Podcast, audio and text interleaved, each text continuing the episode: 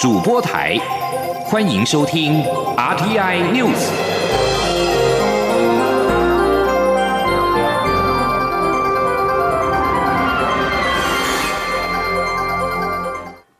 各位好，我是主播王玉伟，欢迎收听这节央广主播台提供给您的 RTI News。今天是二零二一年一月二十六号。新闻首先带您关注国会动态。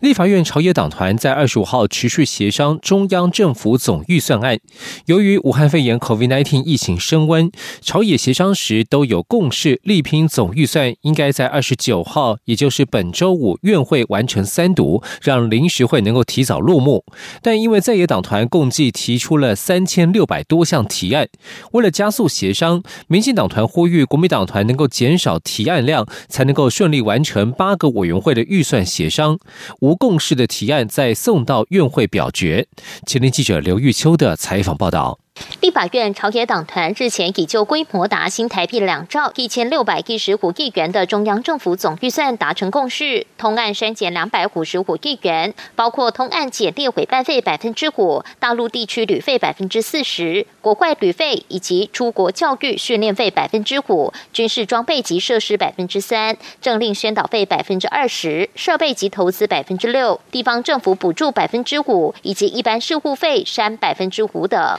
立法法院朝野党团二十五号继续就各委员会的预算案进行协商。由于在野党提出共三千六百多项的预算删减冻结案，民进党团总召柯建明特别向在野党喊话，认为通案统删数已经达成共识下，盼在野党尽量统整相关类型的提案，减少提案量，才能力拼总预算在二十九号完成三读。那既然通案已经讲好了。统三也讲好了，同样的事物，既然已经通三，就应该列为列为同一一类，赶快撤掉。我们希望这样的话，案件能够减少。只要礼拜五要结束的话，只剩下四天而已。四天有八组，那一天要两组。礼拜五要表决的话，市场非常紧迫。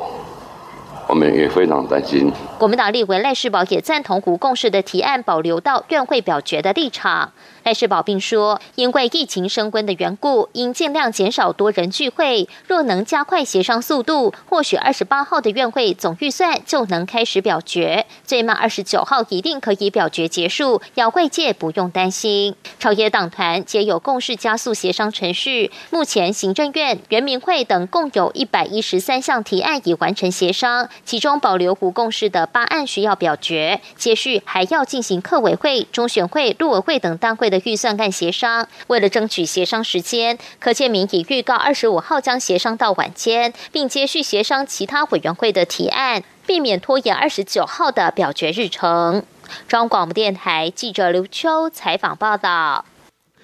而立院朝野党团在二十五号是继续挑灯夜战，协商中央政府总预算案，完成了内政委员会、外交及国防委员会共约九百七十案的预算提案，其中包括数位身份证预算减列新台币六亿元，保留二点六亿元。今天则预计审查经济等委员会的预算提案。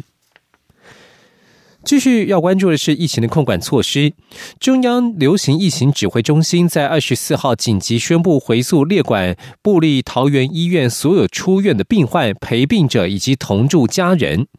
中日流行疫情指挥中心指挥官陈时中二十五号表示，共应通知五百七十八人，除了未能取得联系资料的三十人，其余皆已通知完毕。相关陪病者还必须再进一步框列。至于整起群聚案的风险期是否仍以二月四日为指标，陈时中表示，这两天是观察期。前天央广记者杨仁祥、刘品熙的采访报道。布桃群聚感染暂未扩大，疫情指挥中心指挥官陈时中二十五号下午表示，二十五号没有新增确诊者，指挥中心仍在调查按八八九的感染源，并裁减全院外科体系的医护与工作人员 PCR 全为阴性，但还要再进行血清抗体检验。指挥中心也公布按八八九跟妻子按八九零的足迹，呼吁出入相关处所的民众进行自主健康管理，并裁减两人的相关接触者。疫情指挥中心二十四号晚间紧急宣布，回溯列管所有自一月六号后出院的病患、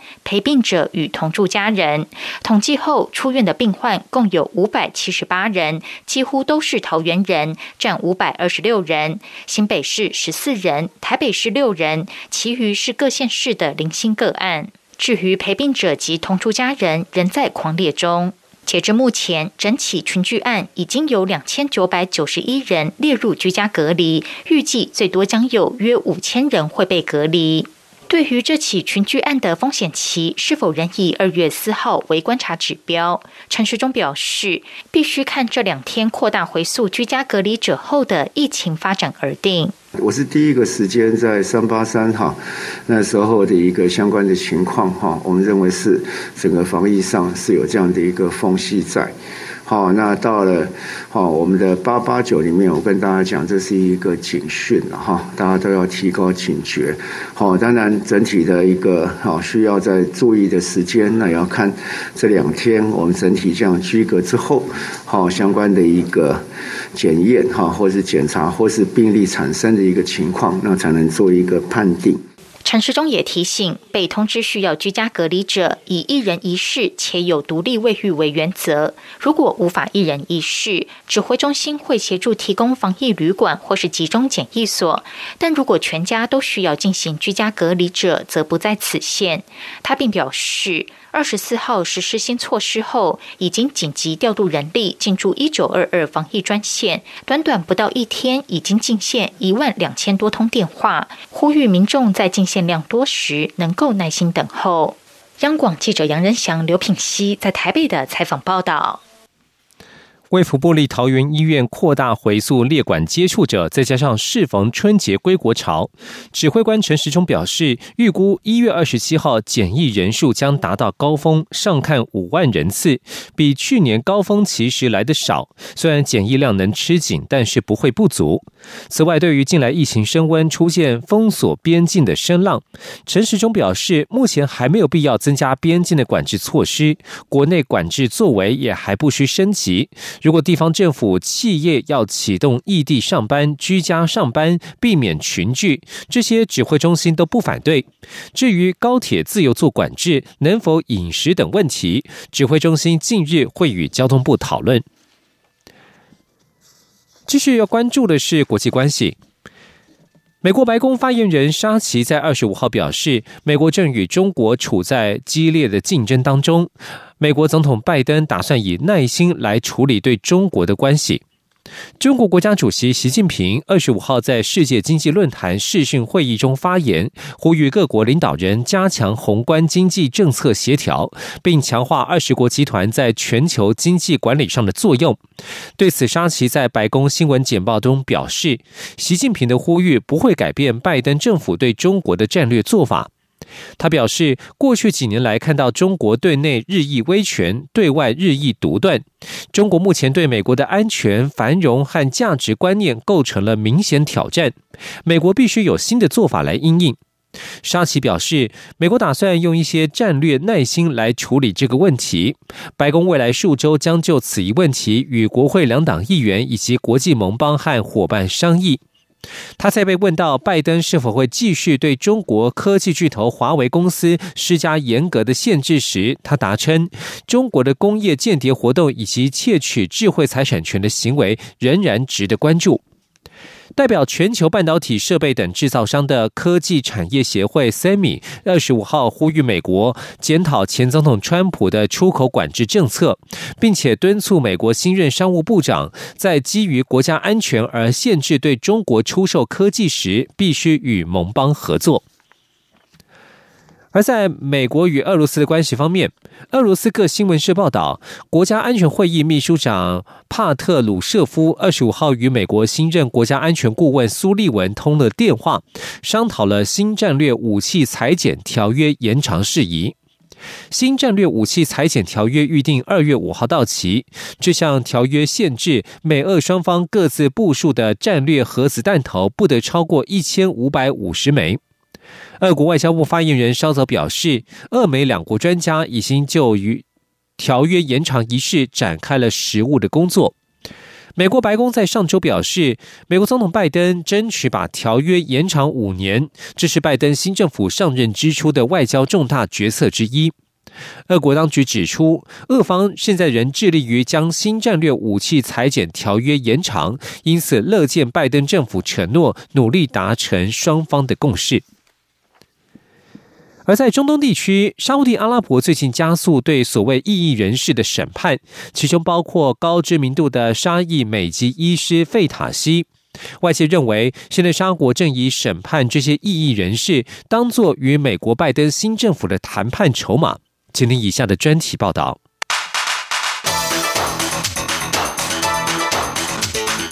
专题报道。沙地阿拉伯在最近加快了对所谓异议人士的审判，也让各界关切，在美国新政府上台之后，沙地阿拉伯跟美国之间的关系会如何的演变。沙地阿拉伯，他在过去人权记录不良，他的实际领导者也就是王储萨尔曼亲王统治更趋向独裁。但是美国前总统川普仍然是力挺他，同时跟萨尔曼亲王建立了紧密的私人友谊关系。不过，拜登他在先前早就已经宣誓，在他上任之后会修正对沙地阿拉伯的政策。事实上，在几年的镇压之后，沙地阿拉伯在最近开始对异议人士进行审判，而这个举动也将会让萨尔曼亲王走在一个跟拜登对撞的路径之上。事实上，拜登在上台之前就已经宣布，他上任之后会停止对沙地阿拉伯的军售，因为拥有美国籍的沙地阿拉伯著名记者哈绍吉遭到了谋杀，以及沙地阿拉伯介入也门惨无人道的战争，再加上担心卖出武器给沙国会被用来残害无辜平民百姓，因此美国对沙国军售一直遭到阻挡。但是，尽管美国参众两院都反对，前总统川普仍然是动用了他。他的否决权，在二零一九年批准了对沙国出售数十亿美元的精密导向武器。而在沙地阿拉伯被判重刑的异议人士，包括了沙地著名的女权运动人士哈斯洛尔。他是在去年十二月二十八号被判处五年八个月的徒刑，但是获得缓刑，而也让他渴望可以在今年初获得释放。另外，拥有美国跟沙国双重国籍的医师费塔西，他在经历长期审判之前的拘押之后，最近面临再度被逮捕的命运。沙国法院在上个月做出了让人震惊的。宣判判处费塔西医师六年徒刑。费塔西他是沙国红海港市吉达著名的一所医院国际医疗中心的创办人，他也经常发表激励人心的演说，被支持者赞誉说他是中东的乔布拉。而乔布拉是印度裔的美籍作家，也是替代医学的倡导者，是一位心灵大师。费塔西医师拥有将近两百万推特的追随者，在被拘押将近两年之后，在去年获得了释放。而根据人权运动人士还有家人的说法，费塔西遭到刑求，包括被电击。美国国会议员也认为，费塔西被拘押是出于政治动机。费塔西医师被判刑的罪名包括了未经官方许可取得美国公民权。以及在推特上发文支持二零一一年阿拉伯之春的民主运动。沙国法院正在审判遭到羁押的两名拥有美国籍的异议人士，分别是艾哈达以及伊布拉辛。艾哈达他的母亲是著名的女权运动者尤塞夫，而伊布拉辛则是一位医师，他曾经撰写什叶派穆斯林政治思想书籍。但是沙国当局还没有正式的公布他们被羁押或者是被起诉的罪名。另外，沙地阿拉伯在一月五号宣布解除对邻国卡达超过三年的封锁，但是却仍然继续的在反恐法院审判艾瓦达。艾瓦达他是一位著名的教士，他因为在推特上呼吁要跟卡达和解，而在二零一七年遭到了逮捕。而事实上，沙国打压异己毫不手软，除了异议人士之外，皇室成员也难以幸免。根据报道，沙国当局正在以贪污的罪名来审判已经遭到废位的纳伊夫亲王。纳伊夫他是萨尔曼国王的侄儿，原本是沙国王室的第一顺位继承人，跟美国中央情报局关系密切。他在去年三月遭到逮捕。根据英国国会一个真相调查小组在上个月是指出，尽管纳伊夫身体虚弱，但是沙国当局威胁，如果不交出贪污的金钱，要把他送到独居的牢房去。而沙国对纳伊夫的指控缺乏证据，英国国会形容这是一种勒索的伎俩。消息人士透露，沙地阿拉伯当局利用这些案件，其实是要作为跟拜登政府的谈判工具，来迫使拜登政府让步。这名消息人士说：“透过这些政治审判，沙国当局正在告诉拜登来谈判吧。”位于华府的阿拉伯布斯湾国家研究所的专家德旺他就说：“萨尔曼亲王对于这些案件加强打压力道，让人震惊。他的目的可能是要跟拜登政府谈判，也或者是要建立新的红线，也就是沙国的内政事务不容干涉。”一位和沙国领导层接近的消息人士是指出，沙国统治者已经决定在这些问题上不接受任何压力，所以他认为看不出来有任何谈判的空间。而他告诉法新社，加速审判这些案件，单纯只是为了要尽快结案。阿拉伯波斯湾国家研究所的资深学者伊必许他指出，沙国政府明明知道这是美国民主党的痛点，但是却对国内政治犯采取这种侵略性的态度。他说：“我不太确定沙国当局是不是能够完全了解他们将面对拜登新政府的问题严重程度。”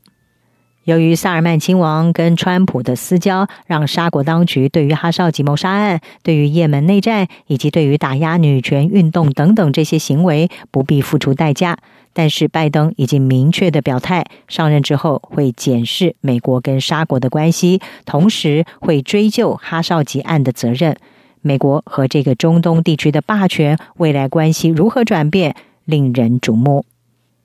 以上国际新闻专题由杨明娟编辑，海青青播报。谢谢您的收听。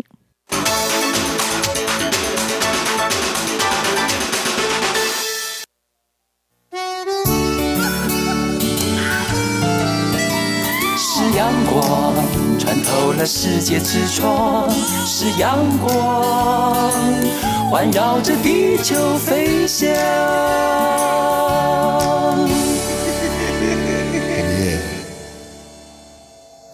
各位好，我是主播王玉伟，欢迎继续收听新闻。经济部统计处在二十五号公布二零二零年十二月工业生产指数一百二十九点零七，年增百分之九点九，其中制造业生产指数一百三十一点五二，年增百分之十点四一，双双创下历年单月新高。而累计二零二零年全年两项指数也同样写上了史上最高纪录。经济部指出，新兴科技应用以及远距需求续旺，加上手机新品递延效应及积其因素，预期一月份制造业生产指数年增率可望上看百分之二十七点二。另外，经济部也公布了二零二零年十二月批发、零售、餐饮营收统计，其中批发、零售表现都开出红盘，唯独餐饮业仍受到疫情冲击，微幅衰退了百分之零点六。经济部指出，累计二零二零年批发零售业营收十兆五千零六十六亿元，年增百分之二点五；零售业三兆八千六百一十六亿元，年增百分之零点二，都写下了历年新高纪录。但餐饮业受到疫情影响甚深，全年营收七千七百七十六亿元，年减百分之四点二，苦吞十九年来首度的负成长。前天央广记者谢嘉欣的采访报道。国际品牌手机新品热销，手机及零组件拉货动能强劲，加上远距商机畅旺，二零二零年十二月批发业营收九千九百三十六亿元，年增百分之十二点五，创历年单月新高。累计二零二零年全年营收则高达十兆五千零六十六亿元，写下历史新高纪录，年增百分之二点五。经济部指出，国际疫情再起，可能加剧塞港缺柜情况，将一低批发。业未来表现，再加上今年春节落在二月，基期不同，预估一月营收表现上看百分之十五。内需方面，零售餐饮则是两样情。经济部指出，因出国消费量能移转至国内，加上台股续创新高，助长精品买气，还有双十二档期冲高网购营收，保暖商机发酵。二零二零年十二月零售业营收三千五百五十二亿元，年增百分之一。一点四，为历年同月新高。而累计二零二零年全年营收则攀上历史新高点，为三兆八千六百一十六亿元，守住正成长，年增百分之零点二。其中网购营收的占比提升至百分之八点九，今年还可望攀升。经济部统计处副处长黄伟杰说：“网购的趋势，因为是未来的趋势嘛，加上去年因为疫情发酵，所以很多就。”加速了网购的一些建制，所以这个比重应该是渴望在持续往上提高了。经济部表示，去年十二月虽是耶诞尾牙旺季，但疫情干扰下，部分聚餐尾牙取消，加上边境管制持续，冲击空厨营收。二零二零年十二月餐饮业营收仅七百一十八亿元，由红翻黑，年减百分之零点六。全年营收则为七千七百七十六亿元，年减百。百分之四点二，苦吞十九年来首度衰退。经济部指出，今年以来国内疫情升温，使得许多大型活动纷纷取消或延期，将不利内需表现。加上一月是零售及餐饮业年节前的旺季，基期较高，预期一月零售业表现将是衰退，幅度约零点五到三点五个百分点。餐饮业衰退幅度则将超过一成，上看一成四。中央广播电台记者谢嘉欣采访报道。台湾近期产险业者销售防疫保单，由于只要年缴新台币五百元的保费，一旦必须居家或集中隔离、隔离治疗或是检疫，就可以获得新台币十万元的补偿金。由于二十四号下午，在昨天二十五号下午五点就截止收单，因此出现民众在保险公司前大排长龙的景象，甚至保金代为婉拒接单的奇特景象。不过，学者也认为，透过这次防疫保保单的销售，民众应该要从中学会保险分散风险的观念，而并非只是以小博大的赌博性思维。前天记者陈林信宏的采访报道。近期国内产物保险公司销售的防疫保单推出年缴保费新台币五百元，一旦因为法定传染疾病，像是 COVID-19 等需要居家或是集中隔离、隔离治疗、居家或是集中检疫，依照投保金额两百五十元和五百元的额度，分别可领五万或十万元的补偿金。受到卫福部桃园医院需居家隔离人数暴增至五千多人，再加上此款保单于二十五号下午五点就停止收单。保金贷公司像是磊山、电绿保金等第一线保险业务员，近几天已经累积数百张保单得着手处理。不少保险员也连续几天没好好睡一觉。由于业务量实在太多，最后一刻只能婉拒新进保单。保金贷无法再收单，民众也只能赶在最后一天到产险公司排队，人龙绕了长长一圈。电绿保险经纪人公司处乡里李俊义说。它不是行动投保，也不是网络投保嘛，所以它毕竟有一些呃资本文件需要审，需要去填写。嗯对，所以我们也是要做这个东西，还有帮客户去筛选有没有什么哪边错误啊，或者。年缴五百元的防疫保单强卖，让不少保险业务员直呼，真的是从业以来第一次遇过客户追着保险员跑的情况。学者也认为，透过此次防疫保单销售，民众应该要从中学会保险分散风险的观念，而非只是以小博大的赌博性思维。政治大学风险管理与保险系教授张世杰说。五百换十万，绝对不是这样。保险目的绝对不是这样子，它是买一个保障。对。那现在这目前为止，就是说这家公司有这个商品出来，我觉得是一个可以被嘉许的，因为它实际上是会有一个风险分散的机制，这应该是被被认可的。可是如果被宣传成是五百换换十万的话，这样可能会车上会误导这样子，把它当做赌博，这绝对不是一个正常的现象。学者也指出，五百元防疫保单出现百年难得一见的奇景，但也希望因此唤醒民众对保险的正确观念。他也认为，此次产险公司推出的商品没有问题，但未纳量以及一旦得大额理赔，产险公司都必须做出最好的控管。中央广播电台记者陈琳信鸿报道。台湾产业防疫保单热销，现在已经停止收件。根据金管会统计，除了台产，国内还有十三家产险推出了防疫相关保单。是否会跟进台产推出类似的保单？多家产险指出，目前不考虑。继续要关注的是台湾少子女化的问题。立法院法制局报告就少子女化问题提出建议，行政院应组成跨部会小组研议政策，并且仿效日本制定专法解决。对此，行政院秘书长李梦燕二十五号受访时表示，目前解决少子女化的政策多半是由政务委员林万亿召开跨部会会议讨论制定，且现行包括发放育儿津贴、准公共化等机制尚称完整。